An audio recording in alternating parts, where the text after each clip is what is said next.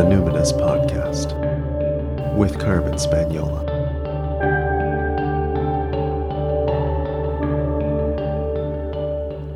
Hi there, and welcome to the Numinous Podcast, where we have interesting conversation with everyday folks about the mystery of life. This podcast is a complement to the Numinous School, an online intuition development course for people who want their self awareness to serve a greater good. I'm your host, Carmen Spaniola, and this week my guest is Rachelle Lamb. I first met Rachelle when I attended one of her workshops in nonviolent communication. Since then, we've discovered that we both really enjoy exploring language, relating, and conflict through the lens of cultural anthropology, spirituality, and more. I caught up with Rachelle over Skype. She was at home in Victoria, BC. So, Rachelle, what was going on in your life when you first discovered Marshall Rosenberg's work around nonviolent communication, which is also called compassionate communication? Well, I was married. I had two children, and I believe at the time they would have been about um, eight years old and 12 years old. Hmm. I was uh, doing my best to be a good parent, to be a, a good wife, uh, if there are such terms that could be applied, and um, and just struggling with the the mayhem of living in a nuclear family in a mad society. Mm. Yeah, that's what was going on in my life. Were you yeah. aware that it was a mad society, or was this more like a free floating kind of vague divine discontent of like what's going on, or were you kind of clear? I was pretty clear. I've I've had that awareness since I was about uh, seven years old. Okay, well, let's define the terms then, because it's obviously yeah. very clear to you. So, what do you yeah. mean by, by, mad society?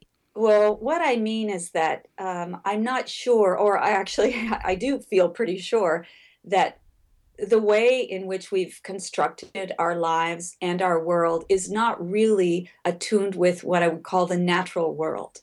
Um, and just the fact that we uh, the, have our lights on until midnight or 1 a.m. at this time of year, which is we're we're now in January, that we're so out of sync with the natural way of things. And I think that the repercussion of being out of sync with the natural way of things is that we become oblivious to the fact that we're out of sync. Hmm. And in that out of syncness, we experience uh, you know, I guess feelings of being cut off somehow, of not belonging. I think the theme of not belonging is a very big theme in people's lives. Mm-hmm. And I think the reason that that feeling comes up is because we're not attuned with our, what I would call a natural human rhythm.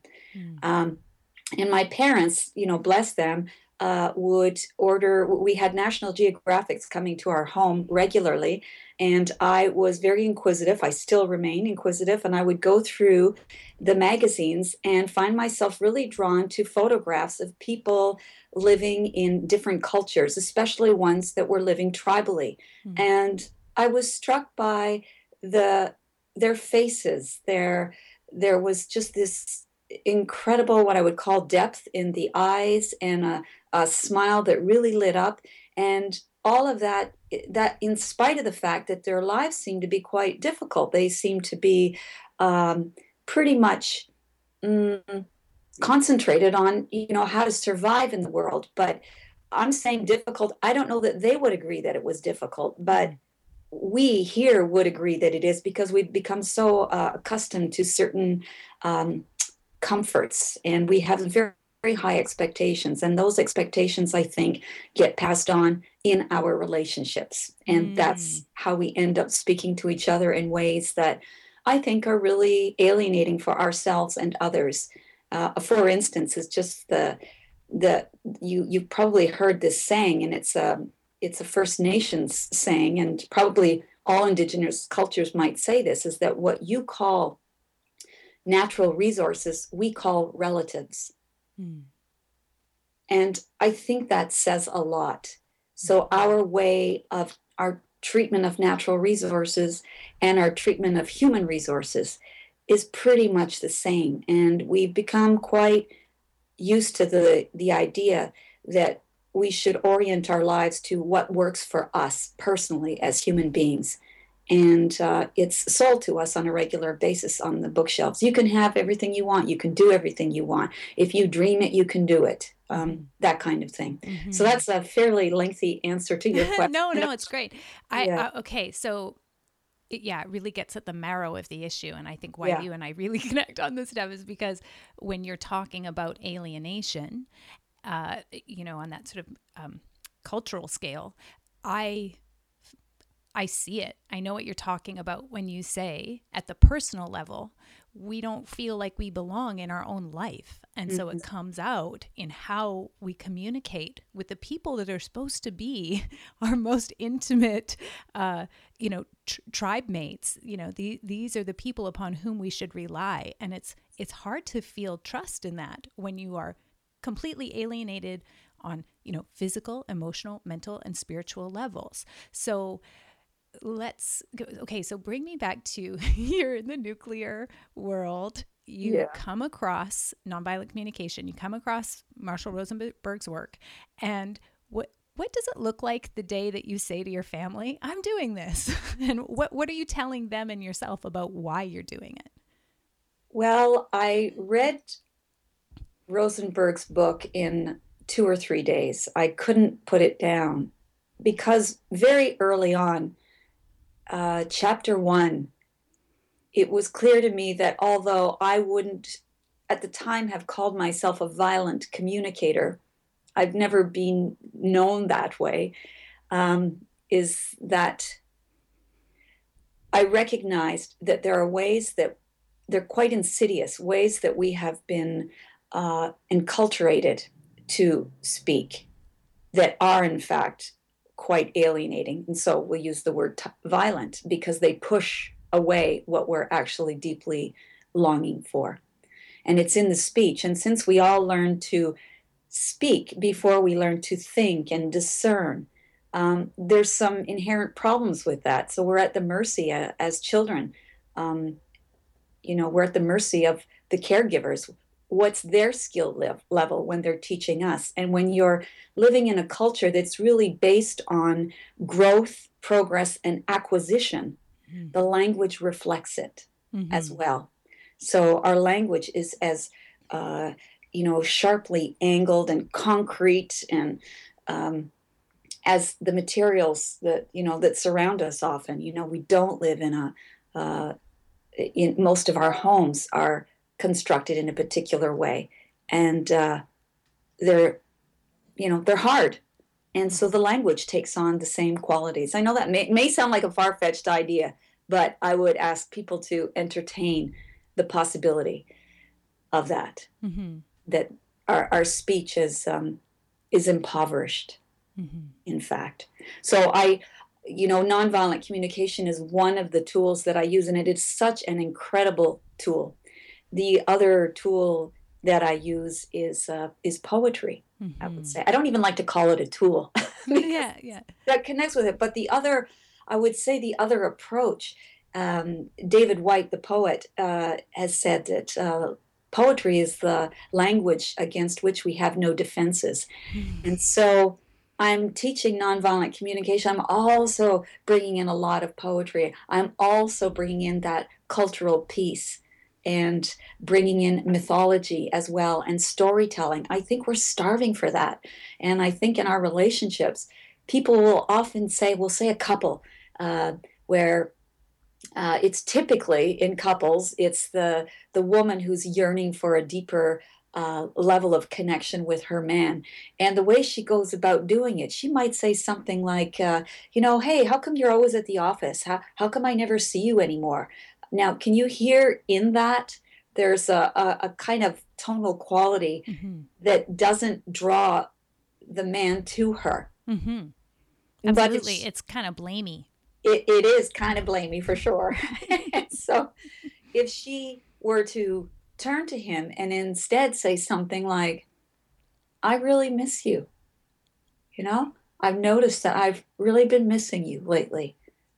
And uh, that has a much different quality where it, it really kind of catches your attention. It now, really does. I, it yeah. I, it hurts my heart. My heart is wincing right now because I don't hear myself say that enough. I, I, I don't think my husband and I have a typical relationship in that same way, but I hear the accusing tonal quality when Mm-hmm. I'm trying to actually create connection and it comes across as as as as blamey and I don't hear myself be vulnerable in that way enough, I would say, where it's like here's what's here's here's the need underneath that is I miss you and I want connection. And actually before we go on that reminds me of something cuz the first time that uh, I met you, my husband and I were taking your um, Speak to Me Like You Love Me workshop. And we thought we were pretty uh, hot shit because we were doing this as like a preemptive move because we just didn't really argue. But we thought that,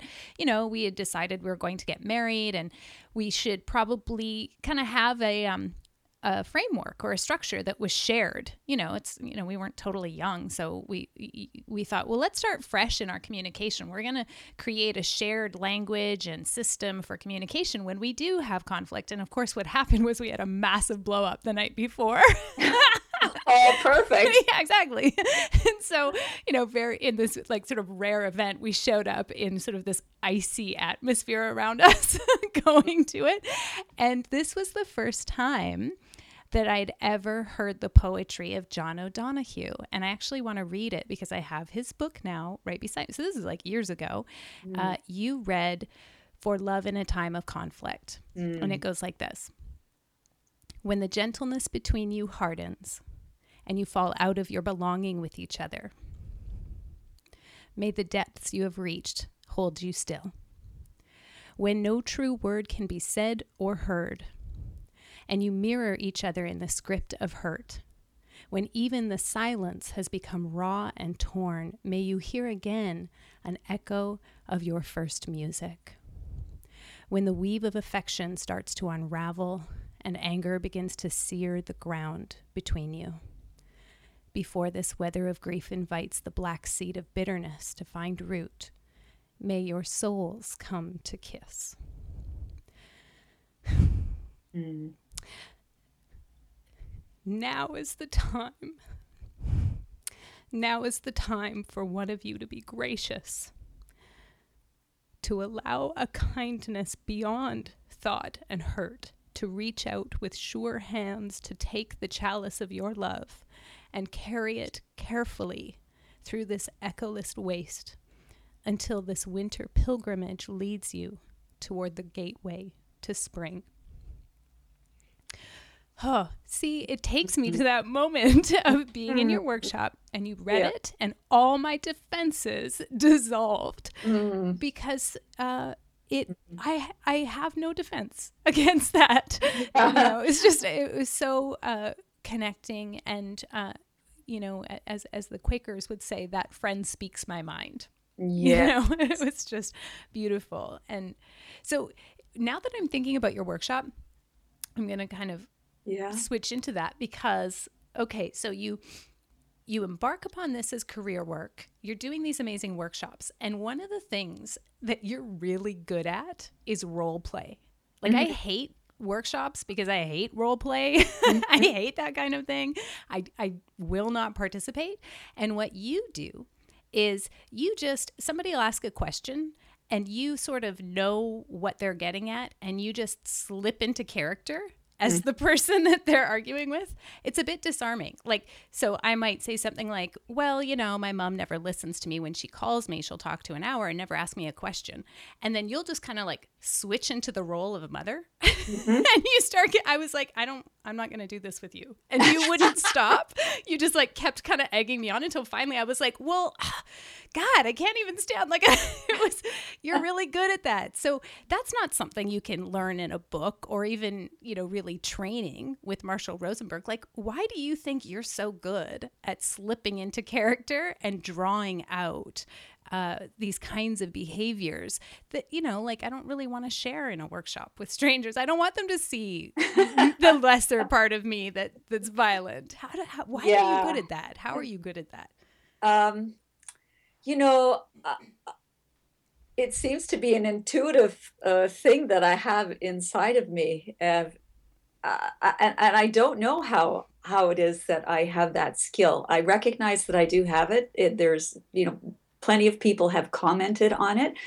I I think that just in the moment when somebody asks me the question, I recognize that the deeper learning will come from us absolutely fully immersing ourselves in that moment. And i just find it comes from somewhere. It's, it just arises in me and suddenly i'll be saying all right daughter could you tell me what it is exactly that that i say to you?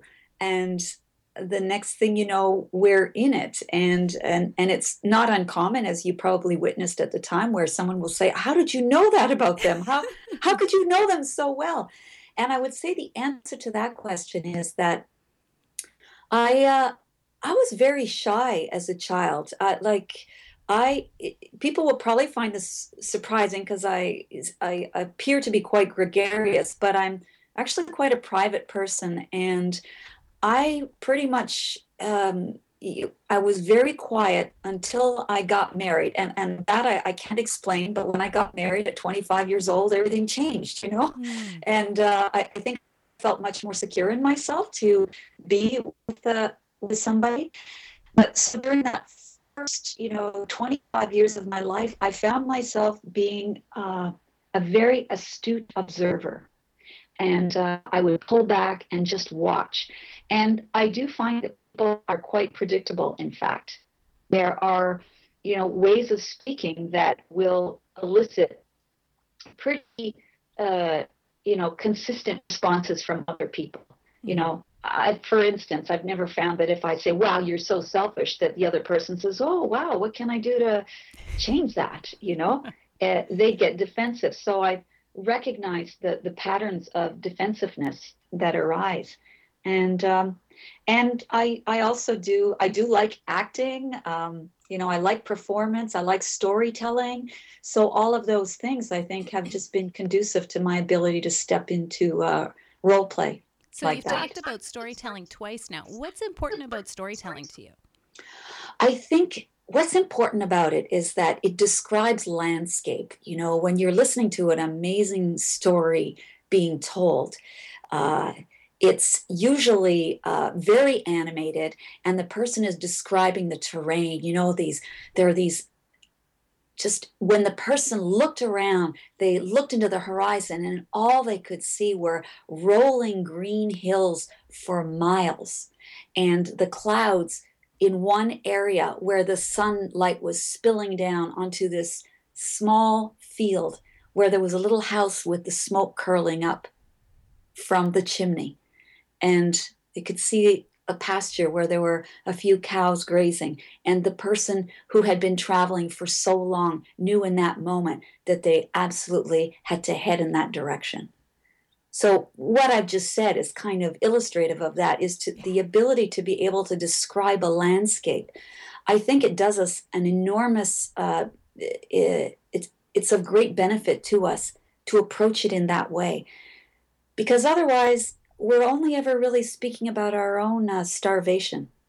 And mm. um, and i want my needs to be met you know and i'm feeling angry and i have a need for this. And it really starts to sound um, like a demand and now we're turning people into human resources mm. i'm i'm trying to invite people or get them to see what would be happening if they could speak about what's going on in a different way which does mean to describe where you're standing, you know? Mm, um, yeah. And that, I, am hoping that, that, I mean, that just came to me right now that, you know. Oh, no, I get it. It's beautiful. and I feel like I'm standing on the hillside looking down at the pasture with the house and the chimney. It's yeah. like, yes, yeah. I accept your invitation. I want to go there. It's, it's so clear that poetry influences, maybe informs your work. Mm-hmm. And um, I remember seeing a post come through Facebook from the poetess and being like, wow, that was really beautiful. Great share, Rachelle. And then took me a while to realize that's you. That's me. Oh, that's so great. Yeah. So I poetry is yeah, I don't want to say it's a tool. It's more like medicine.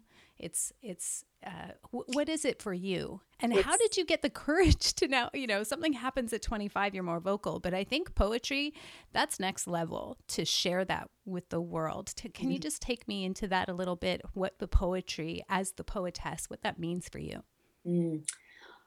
Well, I have found poetry to be soul food Mm. and soul medicine. And uh,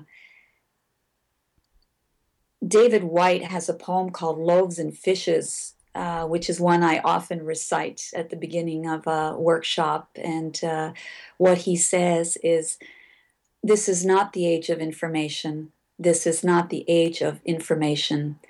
Forget the news and the radio and the blurred screen. This is a time of loaves and fishes. People are hungry, and one good word is bread for a thousand. Mm. Now, when we speak, we don't usually consider our words as a form of nutrition, but I would say that indeed they are. And so our speech has the capacity to either lay the table for a grand feast or to uh, create famine. And we know what that's like to be on the receiving end as well as the giving end of those two ways of speaking.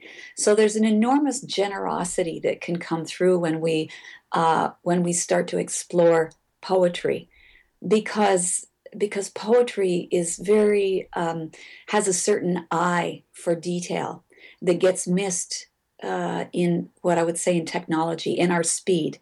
I mean, you can't tweet it, you know, and you wouldn't want to Mhm. because it's much we deserve more than that. It's it's much deeper it's much broader and uh, it misses so many of the nuances. And and yet we often fall for it. We go wow it's so great that i can do this you know in just a few words i can get a message out to the world but uh, you know marshall mcluhan had said the uh, medium is the message and so poetry carries enormous capacity to reflect and reveal the human condition and speak to it um, in a way that's not trying to fix it um, or medicate it, but just recognize it. Life is hard, you know. Life is really hard. There, it's full of heartbreak, and poetry speaks to it with just enormous grace and beauty and eloquence, and um, and that that's why I think it's important. I, I think it's really important, and so I've just find myself gravitating to that more and more. It's uh, you know I don't call myself strictly a nonviolent communication uh, trainer anymore. Mhm. You know I'm it's one of the the lenses. You know I'm looking I'm using a lens of cultural anthropology, of mythology, of uh, deep ecology as well. You know Mhm. because I think that uh, what's happening for us and between human beings is is a reflection of how we treat uh, the planet. You know, Mhm. Mhm. Okay, so Rachelle, you've walked down into that valley to that little house with the smoke curling out of the chimney, and Mhm. it's been a hard journey. Mm. And it's it's the gloaming time. It's just about evening, and you open the door and go in, and there by the fire, drinking a little dram, are three people who are deft and refined with the word. And you get to spend the night with them. Who are you going to drink by the fire with Mm, what a beautiful question. Well, I think uh, I'm going to say John O'Donohue. Mm. Um, may he rest in peace Yes, because I I never met the man, um, but I love the way he speaks about beauty Mhm. and uh, and the soul, and uh, uh, he, he has a beautiful way with with language, and uh, it also has got a great deal of reference to to soil, to earth, Mhm. to that kind of loamy magic. Um,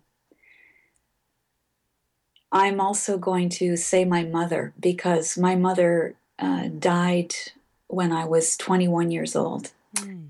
And she really was instrumental uh, in sort of having me walk this path. And uh, it's been a long time since I've seen her, you know. Mm-hmm. And and I remember her her beautiful voice. She loved. Uh, you know, people like William Blake. Uh, she she was a gypsy in her heart and uh, a spiritual one at that. So she would be one of those people, and I, I find myself gravitating towards the dead here Mhm. because uh, because there's a good chance that amongst the living I'll be able to uh, to sit down with these people, or at least I imagine in my best moments that I I could. I, I think um, I think the per- third person might be my great grandfather, Mm. who I only ever heard stories of, and um, was uh, a Welshman and also a writer. Uh, he was a coal miner for most of his life from the age of 13 to about 73 and in spite of that he wrote things. He was something of a what i would say a, a social commentator as Mm. well as a poet and a lover of the land. And when i read some of his writing i recognized that well i surely am his great granddaughter. So i'd really love to to meet him. Oh, and then I want to be the um, servant girl who keeps filling your glasses that night. that would be great bring on the mead That's right. Okay, last question. It's a traditional one uh, for the Numinous podcast. Rachelle, what do you consider perfect happiness? Mm. Oh boy. well, you know, I could probably describe a scene in heaven, but uh, since I'm not a strong believer in in that kind of life, I I would say that um, hmm, you know what comes up in my mind is that little that little home with the the smoke curling out of the chimney. Mhm. Uh, I think it's uh, that sense of belonging that I mentioned earlier living in a time where uh, you know my son lives in uh, in Ottawa and my daughter is here in Victoria and my son recently got married and is you know will probably have children at some point and so the the distance between him and and me and his you know his possible family uh, so for me it really does have a strong sense of family bound to it a perfect happy day Mm. um, but I'm going to throw a funeral in there too, which may Mm. sound odd because I find that when we allow um, death to be closer to us instead of pushing it away, Mhm. it has a way of making us recognize how short our time is here, how enormously precious it is. And for me, that is that is happiness, is to just Mhm. see the way that it is and to uh, say yes to it, to say yes to the heartbreak and to the whole thing. And you mentioned, Carmen, that uh, my post on Poetess, and I'm wondering if I could share it Yes, do, do, Um, do. because what I'd written, and it just seemed to really touch a, a chord inside of many people's hearts, um, was this May you fall madly in love this year, in love with someone who unhinges, unhinges your tired trajectory, in love with a spouse of several years who might be aching for lightning, in love with demanding children and crazy relatives, in love with the particular pedigree of genius insanity that has perhaps claimed you in spite of your reluctance, and certainly in love with an animal, a cloud, a redwood, the wild, these at least once a day. May you fall in love with this fragile jewel of a world with hard work, real learning, just causes, petitioning, and prayers. May you fall in love with wonder itself, with the grand mystery, with all that feeds you in order that you may live, and with the responsibility that that confers. May you fall in love with heartbreak and seeing how it's stitched into everything. May you fall in love with the natural order of things and with tears, tenderness, and humility. May this be a magnificent year for you. May you fall deeply, madly, hopelessly, inextinguishably in love. Oh, Rachelle. I'm in love with the jewel of you. Thank you so much for sharing that on the show. I I I love that you're here and I love talking with you. Thank you so much for sharing today. Well, the pleasure is mine equally. Yeah, it's been wonderful speaking with you, Carmen. Poetry, man, it gets me every time. I don't know about you, but I really thoroughly enjoyed that conversation. I could listen to Rachelle and her vivid imagery for hours. I want to thank Rachelle for coming on the show and thank you so much for being here. If you enjoyed the show, I'd really appreciate your review on iTunes. And I want to thank uh, a listener in Finland with a very long number ending in 383 who uh, said, I love it. Enough said. Thank you so much. I love Finland. And if you enjoyed this show, please share it far and wide because you never know who needs to hear it right now. If you'd like to find out more about Rachelle, you can just go to my show notes on my website, carmenspagnola.com, C A R M E N S P A G N O L A, and just click the link for the podcast in the upper right corner. While you're there, sign up for my monthly email newsletter. You'll instantly receive a meditation download, and you'll get something free from me every month. Until next time, I just want to say hello to my listeners in England, Ireland, and Wales, and I really look forward to connecting with you again. Take care.